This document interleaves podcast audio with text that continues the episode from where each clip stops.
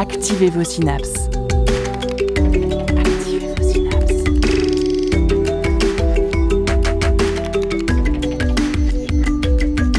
Poussez la porte du labo des savoirs et entrez dans un monde de science et d'expérience.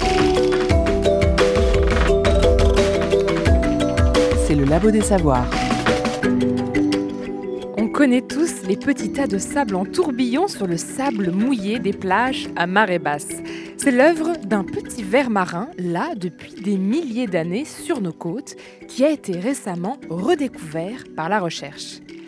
Arenicola marina, c'est son petit nom, et ce ver est désormais à la base d'une avancée médicale très prometteuse qui a toute sa place dans les blocs opératoires.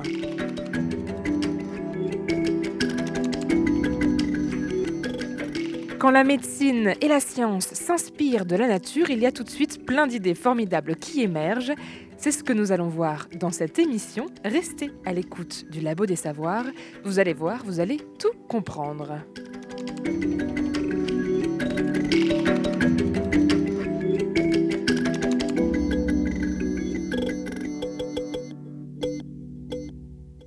Et cette émission a été réalisée en partenariat avec le Muséum d'histoire naturelle de Nantes dans le cadre de son cycle des conférences étonnantes. Notre invité, Franck Zal, est docteur en biologie marine et fondateur de la société Emarina. Il est interviewé par Dounia 16 du Labo des Savoirs. C'est bon à savoir. C'est bon de savoir. C'est le labo des savoirs. Franck Zal, bonjour. Bonjour. Vous êtes docteur en biologie marine, ancien chercheur au CNRS et fondateur de l'entreprise Emarina. Vous êtes à l'origine d'une innovation médicale liée à un petit ver de sable, le Arnicola marina, dont on va parler. Mais vous êtes avant tout un biologiste qui connaît bien les océans du monde et de leur faune. Alors avant de parler de ces vers des sables, j'imagine que vous avez dû étudier d'autres espèces animales plutôt inspirantes pour la recherche médicale et l'innovation humaine. Est-ce que vous avez quelques exemples à nous donner que vous avez pu rencontrer lors de votre parcours? Alors oui, bien sûr, euh, dans mon parcours de recherche qui a duré à peu près 15 ans quand j'étais au CNRS, j'ai euh, j'ai navigué sur la plupart des océans, j'ai plongé dans les abysses avec euh, les sous-marins, le Nautil, l'Alvin, en fait, de la Woodsole. Donc j'ai bien vu en fait les organismes de visu, en fait, des sources hydrothermales profondes à 4500 mètres au fond du Pacifique et au niveau de l'Atlantique. Donc ça, c'était des grands vers géants qui faisaient 3 à 4 mètres, donc avec une capacité à utiliser le soufre plutôt que d'autres types d'énergie, vivaient sur la, sur la chimiosynthèse.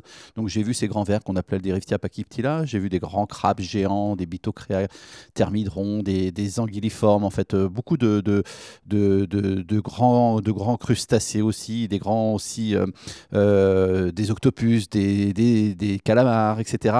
Donc j'ai observé tout ça, je me suis principalement focalisé sur les, sur les vers, les annélides, et je vous expliquerai pourquoi, mais également aussi sur les hémocyanines de, de crustacés, parce que c'était des pigments respiratoires extrêmement intéressants.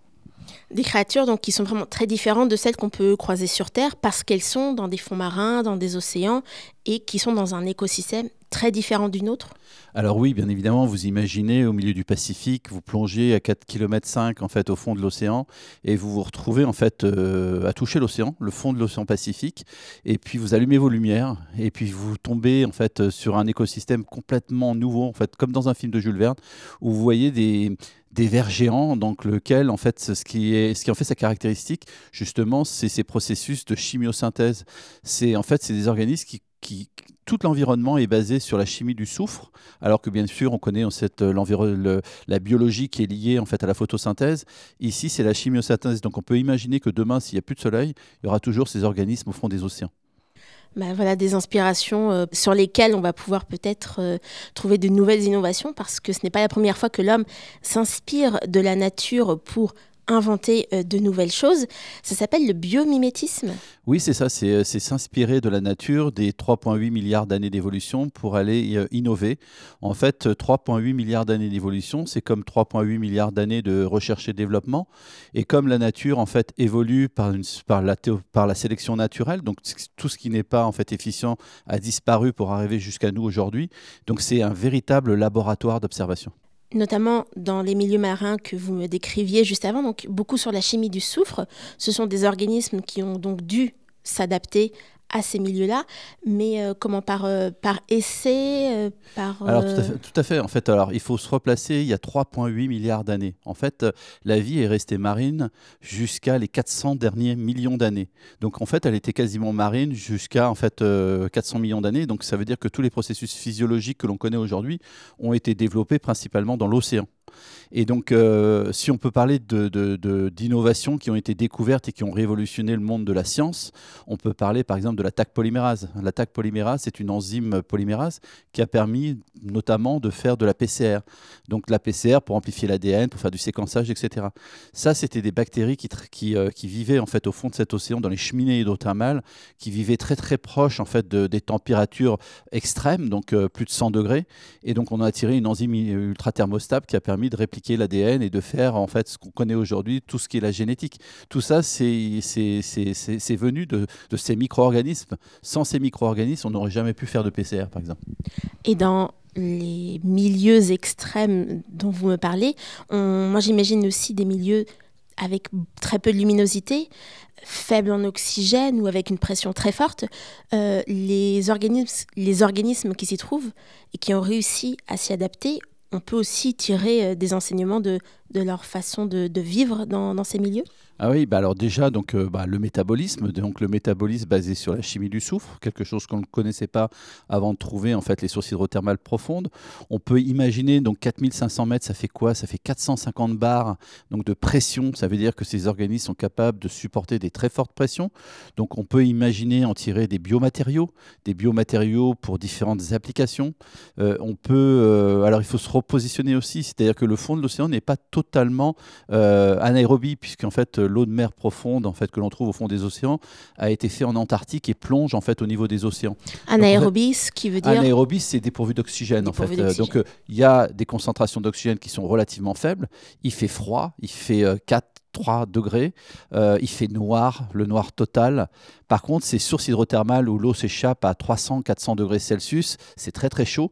Et donc, il y a des courants de convection entre l'eau chaude qui sort du profondeur de la Terre et qui va diffuser en fait dans l'océan pour drainer en fait des particules autour de ces sources hydrothermales. C'est vraiment un environnement digne d'un film ou d'un livre de Jules Verne euh, que l'on ne connaissait pas avant les années 80, par exemple. Et parmi ces organismes, peut-être moins extrêmes, moins impressionnants, mais qui vont, on va le voir, sont plutôt utiles.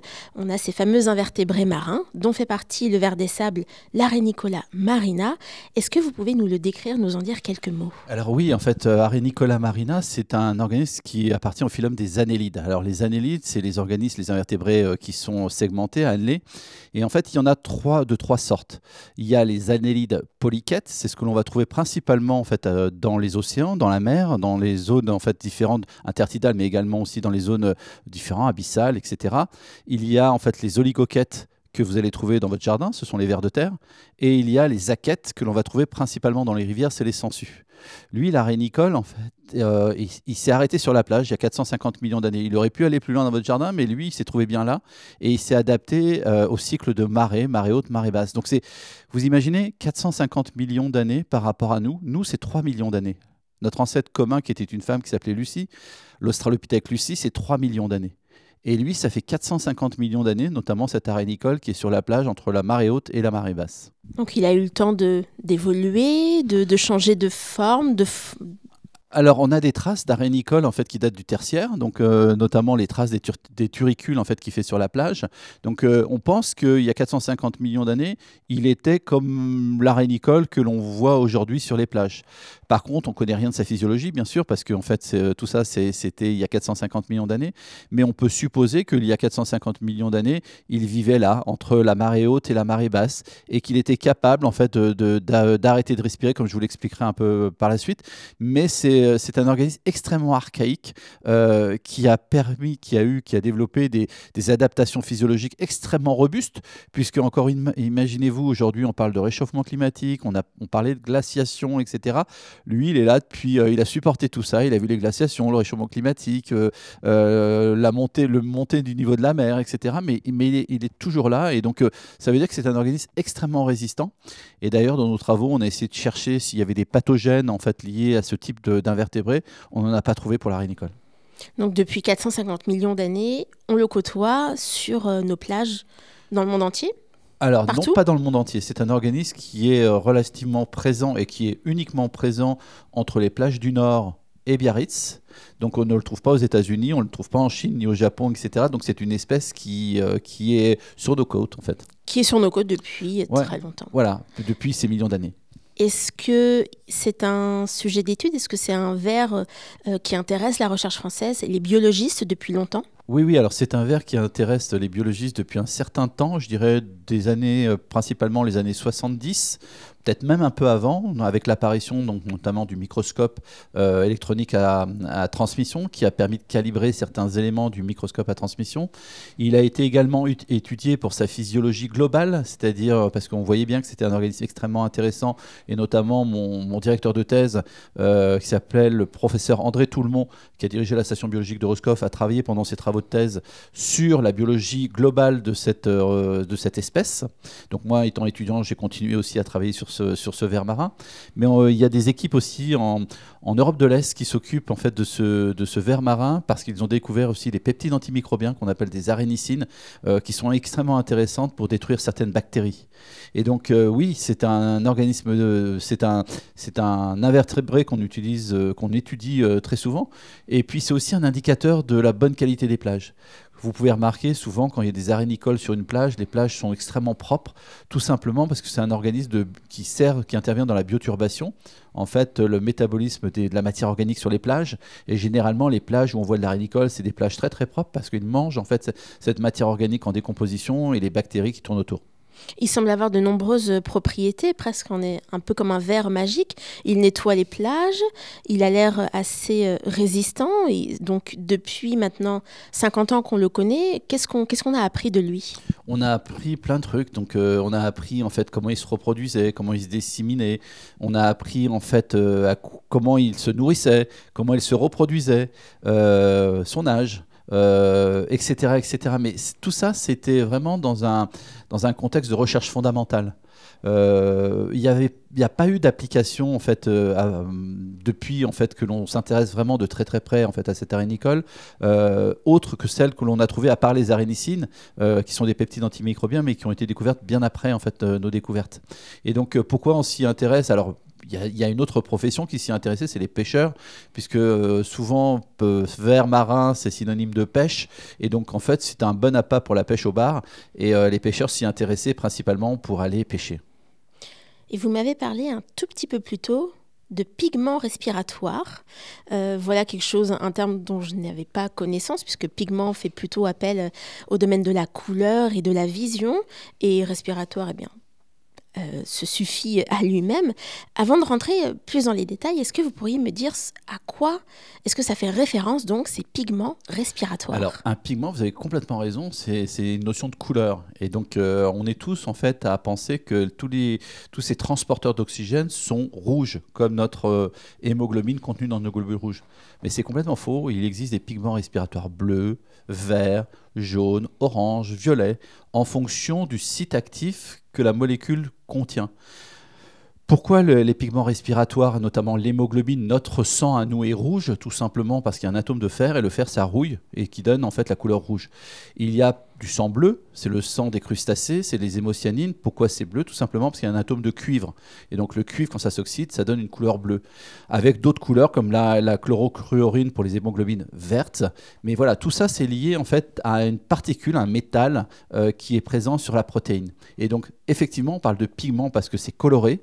Et ces pigments ont évolué en fonction de la vie. Il y a des organismes en fait primaires qui n'avaient euh, pas d'hémoglobine, mais qui avaient quand même en fait une molécule qui ressemblait un pigment respiratoire, mais qui avait d'autres fonctions, notamment des fonctions de détoxication de l'oxygène qui étaient toxiques pour les organismes anaérobies, qui a évolué vers un mécanisme de transport.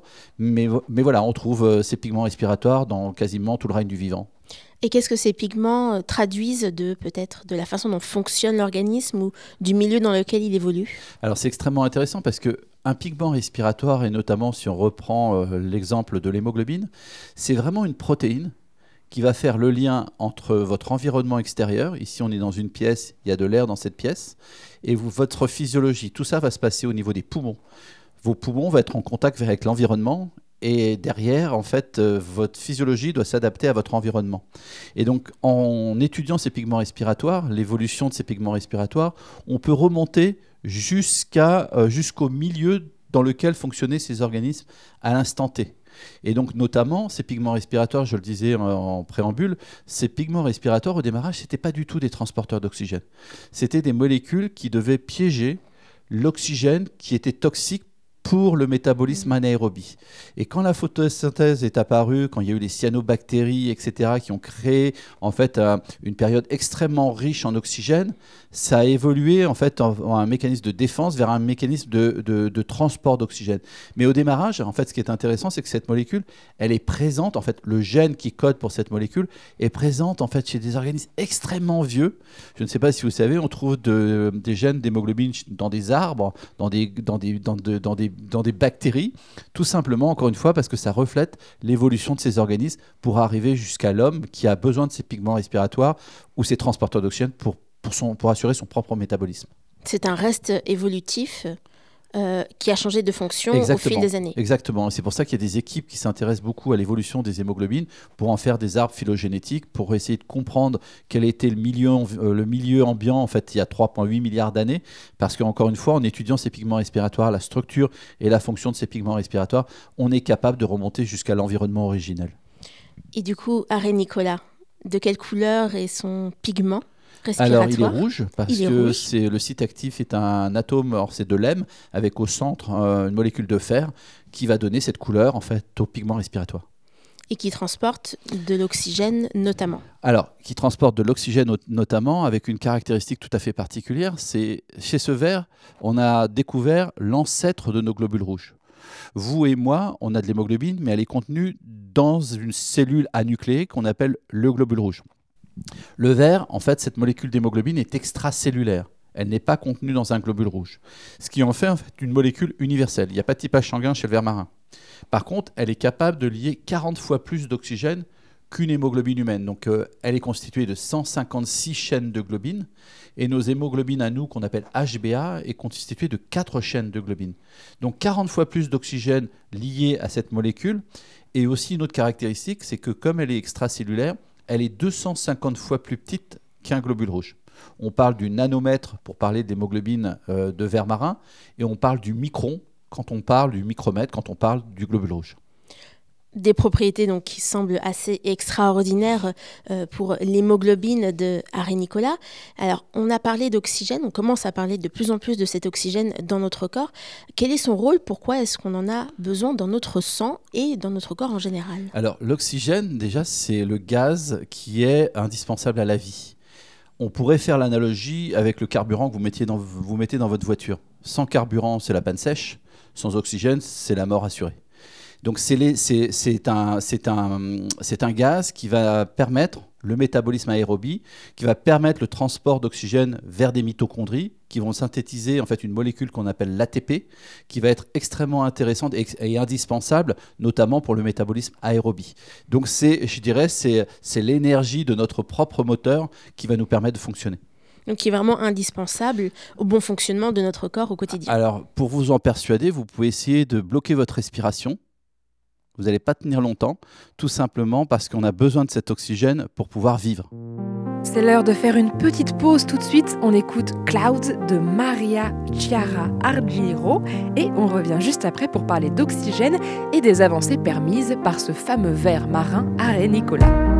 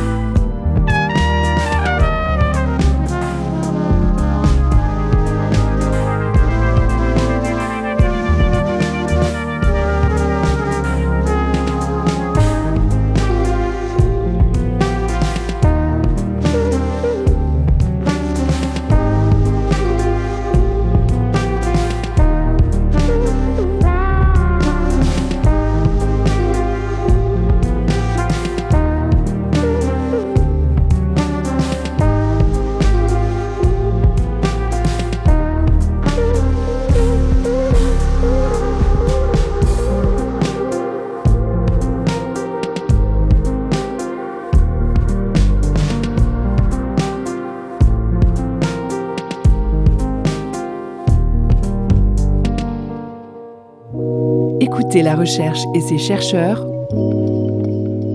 au Labo des Savoirs. C'était Cloud de Maria Chara Argiro. Vous êtes toujours à l'écoute du Labo des Savoirs. Juste avant la pause, vous avez découvert l'existence du très vieux ver Nicola marina. Qui de mieux pour en parler que notre invité, Franck Zal, docteur en biologie marine et fondateur de la société Emarina. Il est interviewé par Donia 16 du Labo des Savoirs. Après la biologie marine, parlons un peu de médecine et notamment du rôle de l'oxygène dans notre corps. Retour à l'interview. Est-ce qu'il existe des pathologies qui sont associées par exemple au, manque de transport de l'oxygène dans le sang ou de mauvaise qualité? Énorme en fait. Euh, toutes les, quasiment toutes les pathologies ont une notion liée à l'oxygène. On appelle ça l'ischémie. L'ischémie, c'est des problèmes de circulation sanguine, alors par différents types de, possibilités, mais quand il y a un problème de colmatage d'une veine, d'un artère, d'une artère, euh, les globules rouges ne peuvent pas circuler. Et donc euh, là, il va y avoir un problème d'hypoxie locale généralisée. Il y a des maladies génétiques où c'est généralisé comme la drépanocytose, où euh, c'est une maladie génétique qui va avoir pour conséquence de modifier la forme des globules rouges et de créer des, ce qu'on appelle des crises occlusives. Et donc c'est vraiment des crises extrêmement difficiles. Hein. donc qui sont, euh, qui sont euh, donc qui, nécessitent de l'exo de, de, de, le, en fait on va retirer de, des globules rouges en fait à ces patients euh, pour pouvoir les transfuser avec des globules rouges normaux tout simplement parce que les globules rouges ne passent pas. Et donc on peut citer l'infarctus du myocarde on peut citer l'accident vasculaire cérébral on peut citer les artérites des membres inférieurs. Toutes ces pathologies en fait sont liées à un manque d'oxygène et comme, encore une fois, l'oxygène est au centre de tous les processus de la vie, cette molécule a énormément d'applications potentielles dans ce domaine-là. Est-ce que ce sont des maladies qui touchent beaucoup de personnes dans le monde, à tous les âges? À tous les âges, qui touchent énormément de personnes dans le monde. C'est encore une fois, c'est euh, autour de ces deux mots. Alors on a parlé de l'ischémie, on peut parler de l'anémie, en fait, un manque en fait de globules rouges. Toutes ces pathologies-là, tous ces, toutes ces propriétés-là ou ces, ou ces euh, caractéristiques-là vont induire un manque d'oxygène au niveau des cellules. Et donc, en fait, une insuffisance respiratoire, un problème de circulation au niveau cérébral, un problème de, de contractibilité cardiaque et d'épuisement du cœur. Donc, tout ça, c'est des processus en fait indispensables à la vie. Donc l'ischémie, l'anémie, la drépanocytose sont vraiment des maladies qui sont associées à l'oxygène. Est-ce que on peut aussi imaginer euh, qu'un apport supplémentaire en oxygène ou de meilleure qualité puisse aussi traiter d'autres maladies ou d'autres symptômes oui, vous avez raison. Donc en fait, il y a des pathologies liées au cancer, notamment. En fait, il y a des pathologies, il y a des cancers qui sont un peu des, des cancers qui sont liés à des tumeurs hypoxiques. Donc des tumeurs hypoxiques sont très difficilement accessibles, notamment à la chimiothérapie, parce que ces tumeurs hypoxiques vont avoir pour conséquence de se mettre à côté du système circulatoire pour vivre dans une condition hypoxique. Et donc, vous imaginez bien tout le système hypoxique, vous moins d'oxygène, donc euh, donc euh, qui est moins euh, irrigué par la circulation sanguine. Et donc les globules rouges ne vont pas avoir accès à ces tumeurs hypoxiques. Et donc euh, aujourd'hui, si les globules rouges n'ont pas accès à ces tumeurs hypoxiques, la chimiothérapie ne va pas non plus avoir accès à ces tumeurs hypoxiques. Ça, c'est lié en fait euh, à la nécrose du système vasculaire autour de la tumeur. Par contre, cette molécule, due à sa taille et à sa capacité de délivrer de l'oxygène dans ces tumeurs hypoxiques, puisque la molécule, encore une fois, elle est 250 fois plus petite qu'un globule rouge, on peut également en fait adresser ce type de pathologie. D'ailleurs, euh, comme notamment, on a des développements comme adjuvant à la radiothérapie, par exemple, pour aller amener une molécule qui est extrêmement chargée en oxygène, l'irradier créer des ions en fait qu'on appelle des ions superoxydes ou c'est des ions instables par rapport à l'oxygène qui vont être toxique pour les cellules et donc détruire la tumeur. Donc il y a beaucoup de mécanismes différents qui, sont, qui impliquent euh, de l'oxygène euh, dans notre corps. Ça veut bien dire qu'il y a un véritable enjeu de santé euh, pour comprendre à la fois l'ensemble des mécanismes et proposer des thérapies. Exactement. C'est-à-dire que juste aussi pour vous donner un, des chiffres, parce qu'en fait, cette molécule, c'est un transporteur d'oxygène et on va parler souvent du sang. On parle souvent en fait d'un sang artificiel, d'un substitut sanguin. Je déteste ce terme-là parce qu'en fait, nous, on adresse uniquement une fonction du sang qui est celle de transporter de l'oxygène. Mais si on se focalise uniquement en fait sur ces globules rouges, dans le monde, il manque 100 millions de litres de globules rouges par an pour satisfaire les besoins de la population mondiale. Aujourd'hui, il y a des gens qui meurent parce qu'ils n'ont pas accès à la transfusion sanguine. Et donc tout ça, c'est encore une fois, c'est parce que c'est un processus central à tout ce qui tourne autour de la vie. Et tout au long de la vie, on a également affaire à ce qu'on appelle le stress oxydatif, donc qui est lié euh, à, cet à cet oxygène. Est-ce que vous pouvez nous en dire quelques Alors, mots? Alors oui, bien sûr. En fait, encore une fois, l'oxygène, c'est un gaz extrêmement intéressant, mais la concentration doit être contrôlée. Ici, on est dans une pièce autour de nous, il y a 160 mm de mercure en fait euh, d'oxygène. Et donc euh, au niveau pulmonaire, il va y avoir à peu près 40 mm de mercure. Le millimètre de mercure C'est la pression partielle en fait d'oxygène. Et donc euh, si on ne contrôle pas cette concentration d'oxygène ou si elle est trop élevée, on va avoir l'effet toxique de l'oxygène. C'est-à-dire que cet effet toxique va avoir pour conséquence, encore une fois, c'est ce que j'ai dit tout à l'heure, de créer des ions radicalaires, des ions superoxydes. Et ces ions superoxydes vont avoir comme pour conséquence d'aller détruire les membranes des cellules les lipides, ils vont induire des mutations en fait au niveau de l'ADN. Tout ça lié en fait à ces ions superoxydes qui vont détruire en fait tout ça. Par contre, il existe des mécanismes de réparation de ces dommages et il existe aussi dans notre organisme des antioxydants qui vont avoir pour conséquence de chélater ces ions superoxydes ou de les neutraliser. Et l'intérêt de cette molécule d'arénicole, c'est que non seulement elle peut transporter de l'oxygène, mais elle a une activité superoxyde dismutase intrinsèque. Donc elle lui permet de transporter et en fait de neutraliser potentiellement des ions superoxydes. Donc vraiment quelque chose qui permettrait presque de lutter contre le stress oxydatif tout au long de la vie et qui est responsable de, de la mort de certaines cellules et de, du vieillissement, du vieillissement de notre corps. Oui, tout à fait. Et en plus, ce qui est intéressant, c'est que mon transport d'oxygène, activité de transport d'oxygène et activité superoxyde dismutase antioxydante de cette molécule, c'est exactement les besoins euh, qui, qui adressent en fait cette molécule pour la problématique de la transplantation. C'est ce qu'on appelle l'ischémie et la reperfusion. L'ischémie, c'est un manque d'oxygène. La reperfusion, c'est peut-être un trop plein d'oxygène avec la création de d'ions superoxydes. Et ben ici, on a une molécule qui transporte et une molécule qui va capter ces ions, euh, ces ions superoxydes par le biais en fait de cette, euh, activité, ce qu'on appelle de superoxyde dismutase. Alors, cette molécule dont on parle depuis euh, le début, qui transporte l'oxygène, c'est l'hémoglobine. Euh, à quoi est-ce qu'elle est, à quoi est-ce qu'elle ressemble dans notre corps euh, Quel est son lien entre oxygène euh, et globules rouges, hémoglobine Est-ce qu'on peut refaire le point? Oui, bien sûr. Alors, on va faire deux parties. Donc, nos hémoglobines à nous. Nos hémoglobines à nous sont contenues dans un globule rouge. Ce qui, ce qui donne votre typage sanguin et le mien, ce sont des sucres qui sont à la surface de la membrane du globule rouge la composition de ces sucres vont donner en fait les systèmes de A, B, O, résus positif et négatif. C'est juste une composition de sucre qui va donner notre typage sanguin. Maintenant, on va rentrer à l'intérieur du globule rouge. À l'intérieur du globule rouge, il y a notamment une protéine qui est majoritaire qu'on appelle l'hémoglobine. L'hémoglobine est composée de chaînes de globine. Il y a quatre chaînes de globine par hémoglobine. Regardons ce qui se passe chez le ver. Le ver, en fait, il a une hémoglobine extracellulaire, donc pas de globule rouge, il n'y a pas de sucre à la surface, donc pas de typage sanguin. C'est comme en fait un double hexagone superposé. Alors vous imaginez un donut, mais en fait euh, sous forme hexagonale, deux parties, un au-dessus, un au-dessous, et au, milieu il y a quelque chose qui, accroche ces deux hexagones. Et chaque hexagone en fait est constitué de plusieurs chaînes de globines. Donc euh, l'ensemble fait 156 chaînes de globines, capables de lier 156 oxygènes et au centre, il y a des chaînes qu'on appelle des chaînes de structure qui confèrent à la molécule une activité antioxydante intrinsèque qui est liée à deux atomes métalliques, le cuivre et le zinc. Et donc c'est par contre la brique de base, la globine entre un verre et une globine chez un humain, est à quasiment à 99,9% homologue. C'est exactement la même chaîne. Donc il y a des grandes similarités tout de même entre ces deux hémoglobines outre le fait qu'il y en ait une qui soit intracellulaire et une extracellulaire. Alors, si, voilà, si je casse l'hémoglobine humaine en petites briques et si je casse l'hémoglobine d'arénicole en petites briques et que je regarde la composition de ces briques, je vois quasiment pas la différence.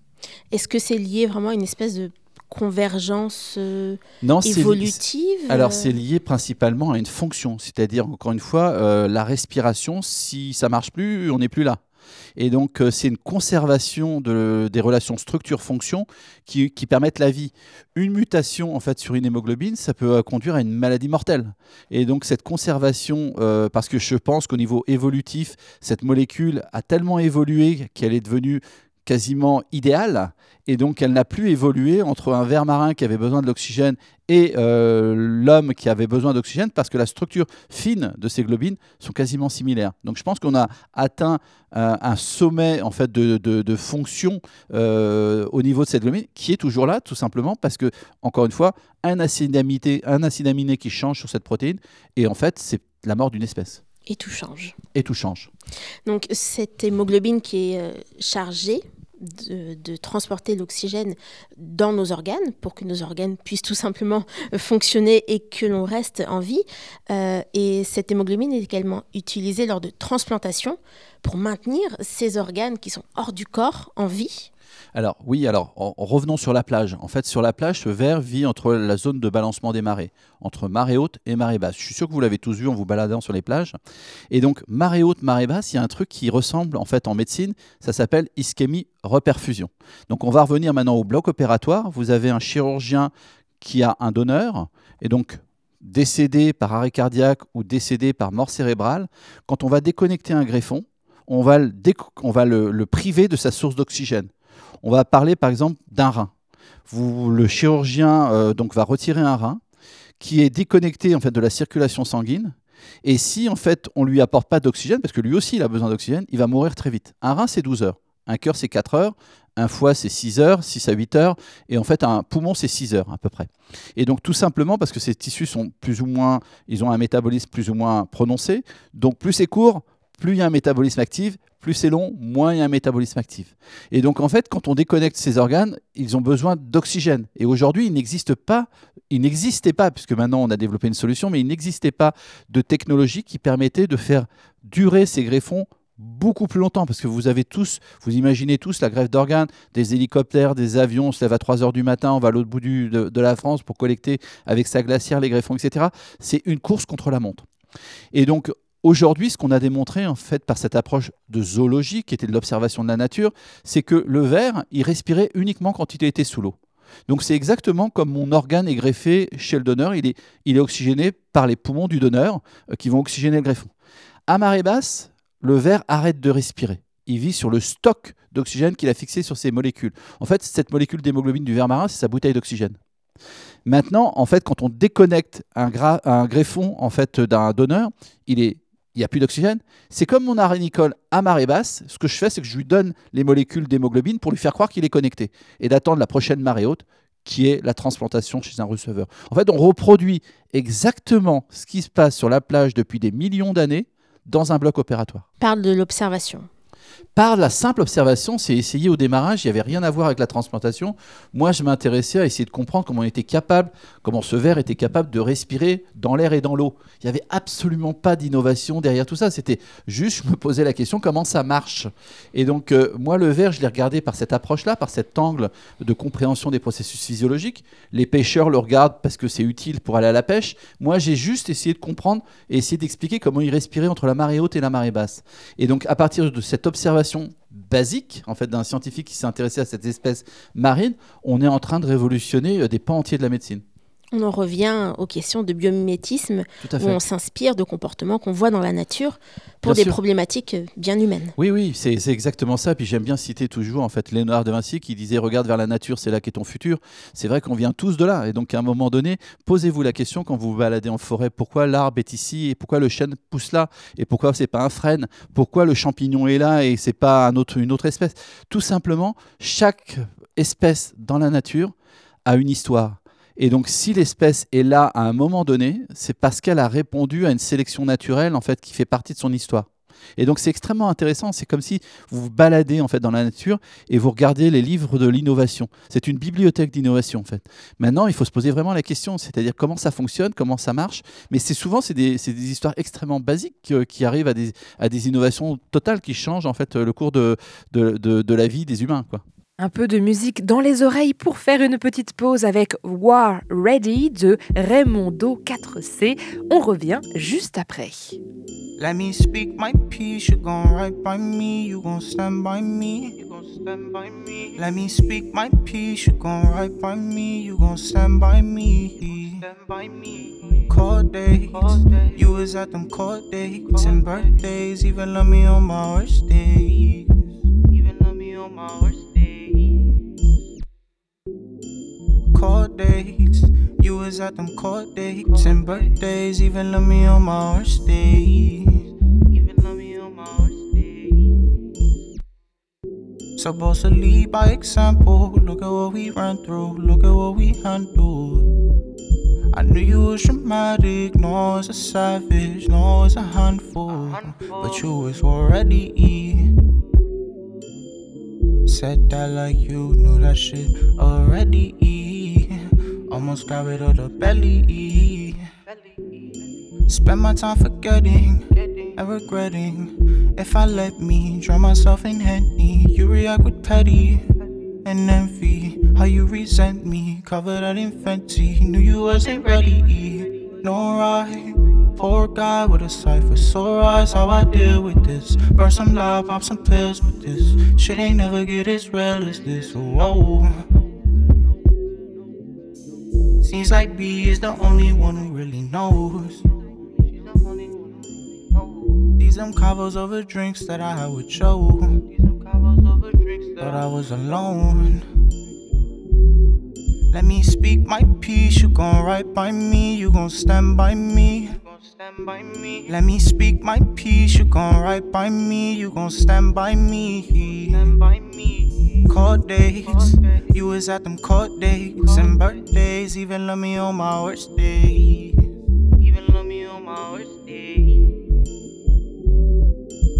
Court dates. You was at them court dates and birthdays. Even love me on my worst days. Even love me on my worst Things got friendly, things got messy, things got heavy. Text from my exes, swear that shit was tempting, but you was my best thing. You know that already. You know that already?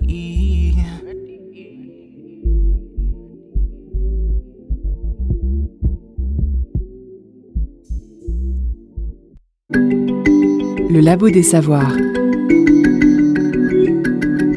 Émission activatrice de synapses. C'était War Ready de Raimondo 4C ou 4C, je ne sais pas. Vous êtes toujours à l'écoute du Labo des Savoirs. Notre invité, Franck Zal, est docteur en biologie marine et fondateur de la société Emarina. Il est interviewé par Dounia 16 du Labo des Savoirs. Donc concrètement, en regardant des vers euh, aller au gré euh, des marées sur le sable de nos côtes françaises, on est peut-être en train de sauver d'autres personnes à l'autre bout de la France qui sont en attente euh, d'un greffon.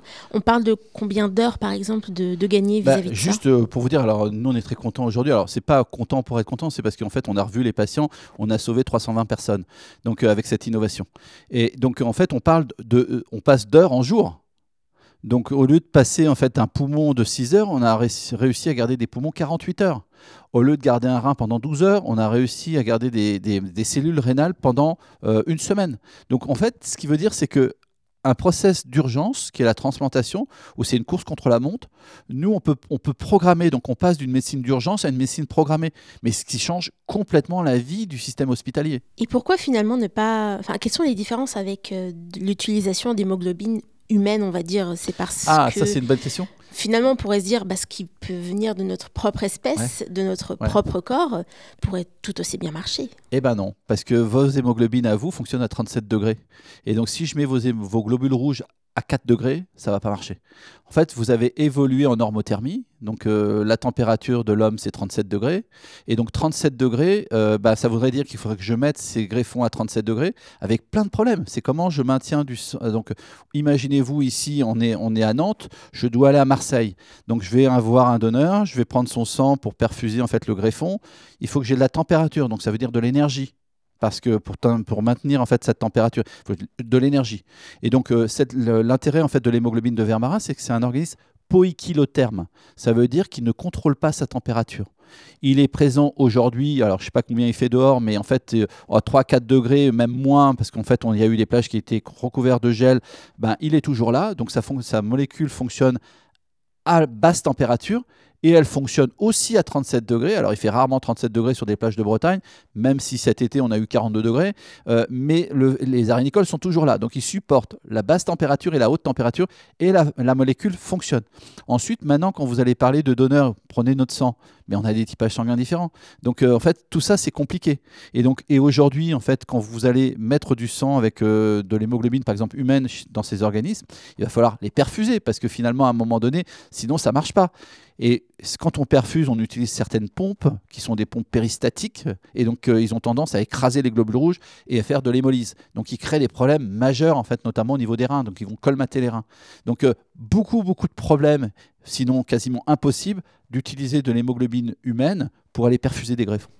Donc finalement, euh, les capacités d'adaptation euh, de l'hémoglobine de Harry Nicolas, plus tous les problèmes, on va dire entre guillemets, euh, que peuvent causer notre propre hémoglobine, de par sa taille, de par sa température, son, sa façon de fonctionner, fait qu'on tolère mieux de l'hémoglobine d'un petit ver marin que celle de notre voisin. Exactement. Exactement, c'est parce qu'en fait, grosso modo, remonter encore, en fait, euh, moi j'ai toujours tendance à remonter à l'évolution. Donc 450 euh, millions d'années, on n'était pas là. En fait, c'est comme si vous aviez un dénominateur commun, euh, qui est cette molécule de verre marin, qui a donné en fait les autres globines qui sont présents dans les autres en fait phylums. Et donc c'est la base en fait.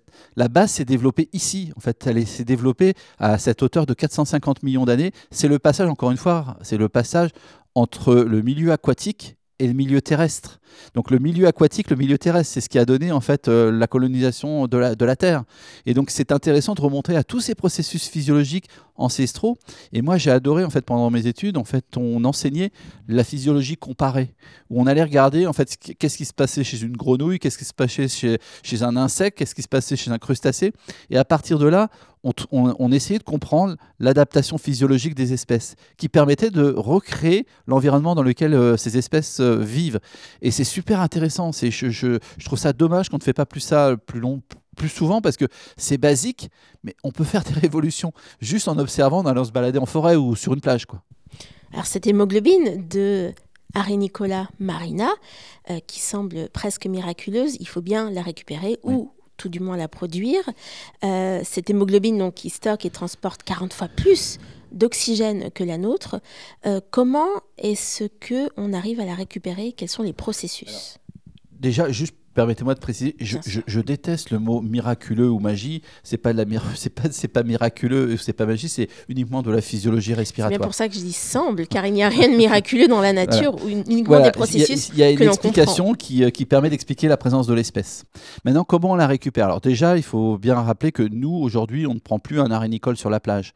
On élève ces vers en aquaculture. Donc on a une ferme qui est capable à terme de faire 30 tonnes d'arénicole à l'année, qui se trouve en fait sur l'île de Noirmoutier. Et donc aujourd'hui aujourd'hui, cette ferme euh, fait de l'arénicole dans des zones, dans, un environnement complètement tracé et contrôlé. Par exemple, dans un flacon qui va servir pour transplantation, moi je sais qui sont les parents qui se retrouvent euh, en type de molécule dans, la, dans le flacon. Ensuite, comme c'est donc euh, tout le process commence en fait en plusieurs étapes. Donc on élève ces vers, on les récolte de bassins. Donc il faut imaginer des piscines de 450 mètres carrés avec du sable au fond où on reproduit la plage à l'intérieur. On récupère en fait ces vers que l'on a mis en fait culture dans ces grandes piscines on les congèle, et ensuite il y a tout un process d'extraction de ce pigment respiratoire à partir de cette matière congelée. Et comme c'est une molécule extracellulaire, le fait de congeler et décongeler en fait, les vers marins, on crée un choc hémorragique qui permet de récupérer ces protéines dans un tampon de formulation, un tampon d'extraction. Et ensuite, ce qu'on va faire, c'est comme, comme euh, la collecte du sang, on va purifier cette protéine dans un mélange complexe qui va nous donner à la fin cette protéine euh, que l'on utilise dans nos applications. Est-ce que ce sont des processus euh, qui sont longs? Combien de temps est-ce qu'on a besoin d'élever euh, ces vers pour en récupérer leur euh, hémoglobine? Alors, ces vers, dans la nature, ça se reproduit une fois par an, en ce moment. bien évidemment, vous ne pouvez pas imaginer un process industriel en disant je récupère de la matière première une fois par an. Et donc nous, on a travaillé sur la zootechnie de ces vers. Donc on sait qu'est-ce qui déclenche la ponte, pourquoi ça déclenche la ponte, etc. Nous, on est capable, dans la ferme de Normoutier, de reproduire des arénicoles toute l'année pour avoir notamment ces larves en fait toute l'année qui nous permet d'avoir de la matière première d'une façon constante. Ensuite, euh, cette reproduction est complètement euh, maîtrisée chez Marina, c'est-à-dire que les vers vivent dans la nature à peu près 6 ans. Les sexes sont séparés. Donc nous, on récupère les ovocytes et les spermatozoïdes, on fait de la fécondation in vitro, on récupère des larves, et entre le moment où on fait cette manipulation et au moment où on va récolter des vers, c'est à peu près 3-4 mois. Les 3-4 mois qui vont nous donner des gamètes jusqu'à une, un ver utilisable en fait pour nos processus d'extraction. Donc vous voyez à peu près 3-4 mois pour cette partie-là. Et ensuite, une fois que vous avez la, quantité de verre nécessaire pour l'extraire, c'est à peu près une semaine de travail pour extraire en fait les molécules de, de ces vers marins. Alors finalement, vous utilisez euh, ces vers qui sont euh, issus euh, de nos côtes françaises et de la nature comme un espèce de très grand laboratoire de recherche et de, et de production et de développement. Est-ce que on pourra aller un petit peu plus loin et parler d'une exploitation ou d'une préservation des capacités de ces vers? Donc en fait, c'est ce qu'on appelle de l'aquaculture. En fait, l'aquaculture, c'est d'éviter d'aller ce qui existe dans la nature, c'est en fait d'aller comprendre, en tout cas moi l'approche qui a été la nôtre, c'est d'aller comprendre ce qui se passait sur la plage et de la reproduire dans des fermes aquacoles. Donc oui, c'est en fait comme euh, de l'élevage, c'est comme un, comme euh, de l'aquaculture. En fait, l'aquaculture c'est c'est l'agriculteur des mers en fait qui produit euh, ce qui au lieu d'aller puiser dans la nature, on élève en fait cette matière première ou ces organismes ou ces céréales ou ces poissons en aquaculture. Et donc, mais le but justement, c'est d'aller apprendre dans la nature, mais plus d'aller toucher la nature une fois qu'on a compris. Et donc euh, de reproduire la nature dans ces laboratoires ou dans cette ferme aquacole. Est-ce qu'on peut envisager euh, dans l'avenir, dans le futur, euh, de plus en plus d'usage de cette hémoglobine de Harry Nicolas? Peut-être, bah, on l'a parlé pour remplacer l'usage de l'hémoglobine humaine pour les transplantations ou pour certaines maladies? Alors, oui, en fait, ce qu'on a trouvé, c'est c'est une plateforme technologique. Cette molécule, encore une fois, elle est centrale pour plein d'applications, puisque je vous ai rappelé que l'oxygène est indispensable à la vie. Donc, quand vous imaginez un iceberg, en fait, vous voyez la, partie euh, qui est, qui est au-dessus du niveau de la mer, ça c'est Life. Et la plus grande partie, c'est dessous le niveau de la mer. Et on a énormément d'applications qui sont en train de sortir. Dans le domaine dentaire, pour les maladies parodontales, pour la cicatrisation des plaies hypoxiques, pour la transfusion sanguine et adresser certaines pathologies, l'AVC, la drépanocytose, les artéries des membres inférieurs, l'infarctus du myocarde. Tout ça, c'est adressé uniquement une pathologie qui est liée à un manque d'oxygène. Donc aujourd'hui, on a plus de 63 brevets qui protègent l'ensemble de la technologie des marinas et qui décrit en fait euh, les applications sur lesquelles on peut travailler. Alors, on parle des applications médicales, mais il y a aussi des applications purement de recherche. Faire des anticorps monoclonaux. Alors, qu'est-ce que vient faire la rénicole dans la production d'anticorps monoclonaux bah, Tout simplement, ou de protéines recombinantes, tout simplement parce que tout ça, c'est de la biotechnologie, qu'à un moment donné, les cellules ont besoin de respirer. Et aujourd'hui, les rendements sont extrêmement faibles en fait quand on produit ces molécules. C'est pour ça que les prix sont extrêmement élevés. On a montré que quand on utilisait ces molécules dans des bioréacteurs, on augmentait le rendement de production de ces anticorps monoclonaux. Donc vous voyez, des applications uniquement de, industrielles. On a aussi des applications dans la fermentation, donc augmenter les rendements de production des ferments lactiques pour produire en fait des produits de consommation comme euh, bah, le yaourt, le vin, le fromage, etc.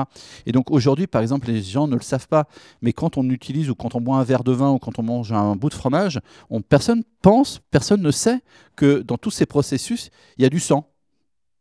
Pourquoi il y a du sang? Tout simplement parce que ces ferments lactiques ont besoin de fer pour augmenter leur biomasse. Mais pas du fer ferreux euh, que l'on va avoir sur, sur un bout de métal. Ils ont besoin du fer biologique. Et le fer biologique, c'est du fer que l'on va trouver dans les hémoglobines. Donc, vous voyez, tout le panel, mais c'est assez étonnant, cette molécule, elle est assez étonnante parce qu'elle est vraiment au centre d'un tas de processus qui ont conduit à la vie.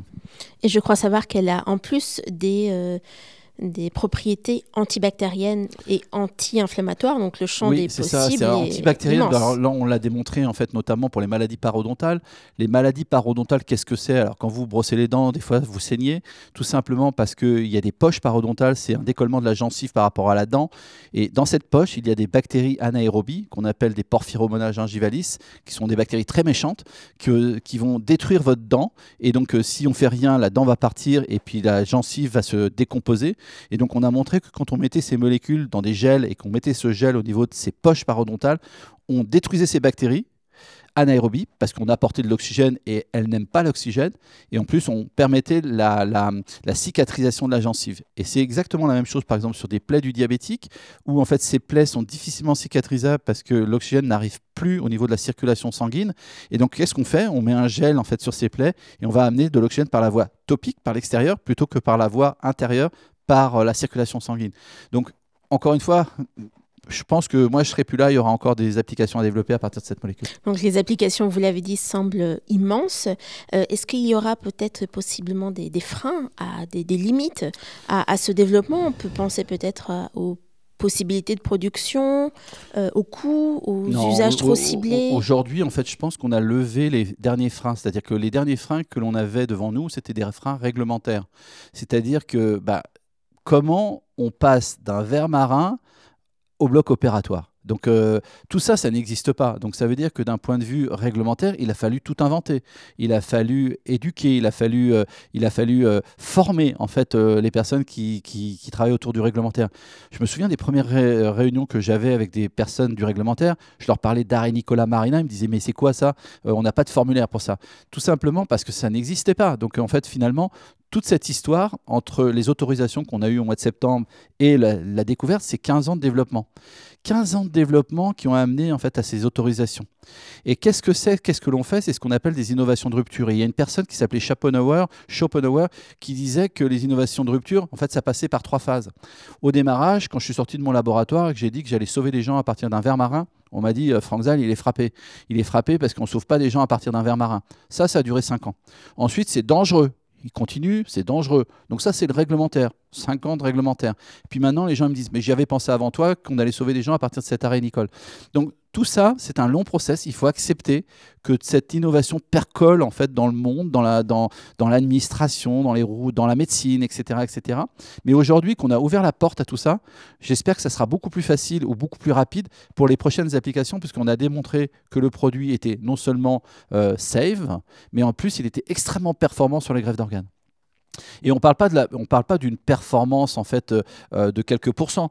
On a fait un suivi à 4 ans en fait des patients qui ont été greffés avec Hemodolife. Les patients qui ont été greffés avec Hemodolife 4 ans après la transplantation, on a 98,3% de survie des patients contre des patients qui ont été euh, greffés avec les conditions standards, on a 86% de survie des patients. Donc on a montré que c'était extrêmement performant. Les personnes en fait avaient des reins qui fonctionnaient beaucoup plus, euh, beaucoup plus, beaucoup mieux. Et puis surtout en fait, euh, ils avaient des taux de survie extrêmement importants. Donc les mêmes les effets à long terme ont été étudiés Oui, parce qu'en fait, euh, et c'est ça l'intérêt, c'est-à-dire que l'idée qu'on a eue, c'était on fait, on fait, euh, en fait cet essai clinique et on va suivre qu'est-ce qui se passe à long terme. Donc on a prévu de faire ça. Donc là, on vient d'avoir les, les datas à 5 ans, on va avoir les datas à 10 ans.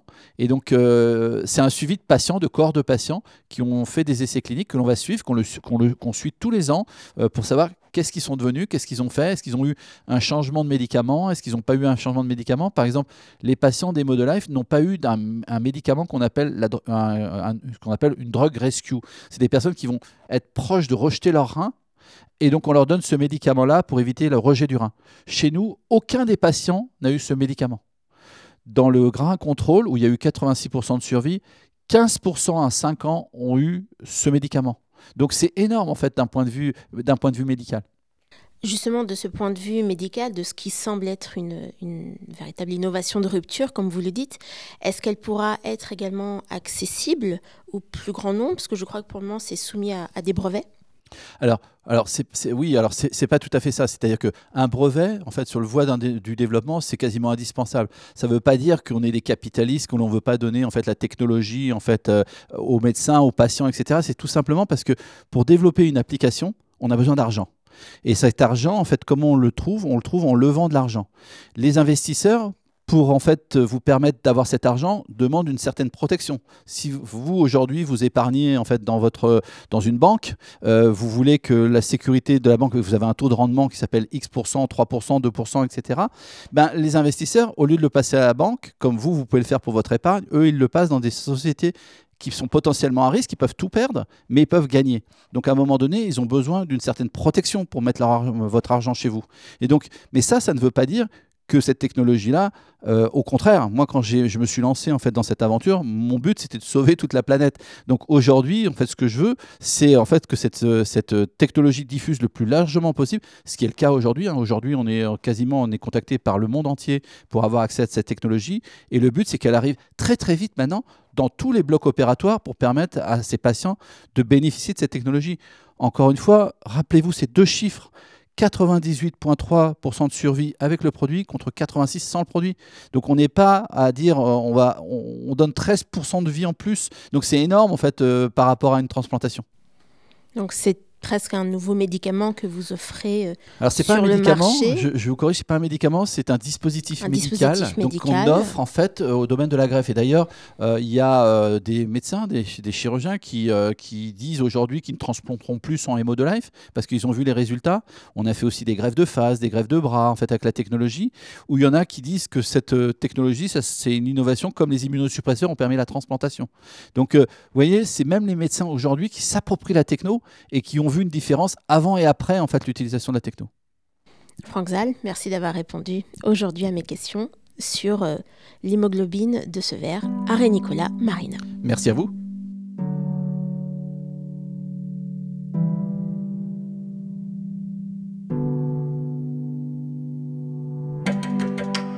C'est déjà la fin de cette émission. Merci à notre invité Franck Zal de nous avoir éclairé sur le destin de ce petit ver marin, Arrêt Nicolas Marina.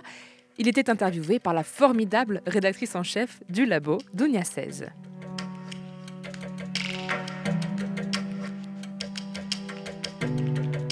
Merci aussi au Muséum d'histoire naturelle de Nantes qui propose gratuitement des conférences une fois par mois sur un sujet scientifique. Ça s'appelle Conférences étonnantes. Et vous pouvez retrouver toutes nos émissions et nos podcasts sur le www.labodesavoirs.fr ou sur votre application de podcast préférée. Suivez nos réseaux sociaux pour toutes nos actualités et on se dit à la semaine prochaine pour une nouvelle émission.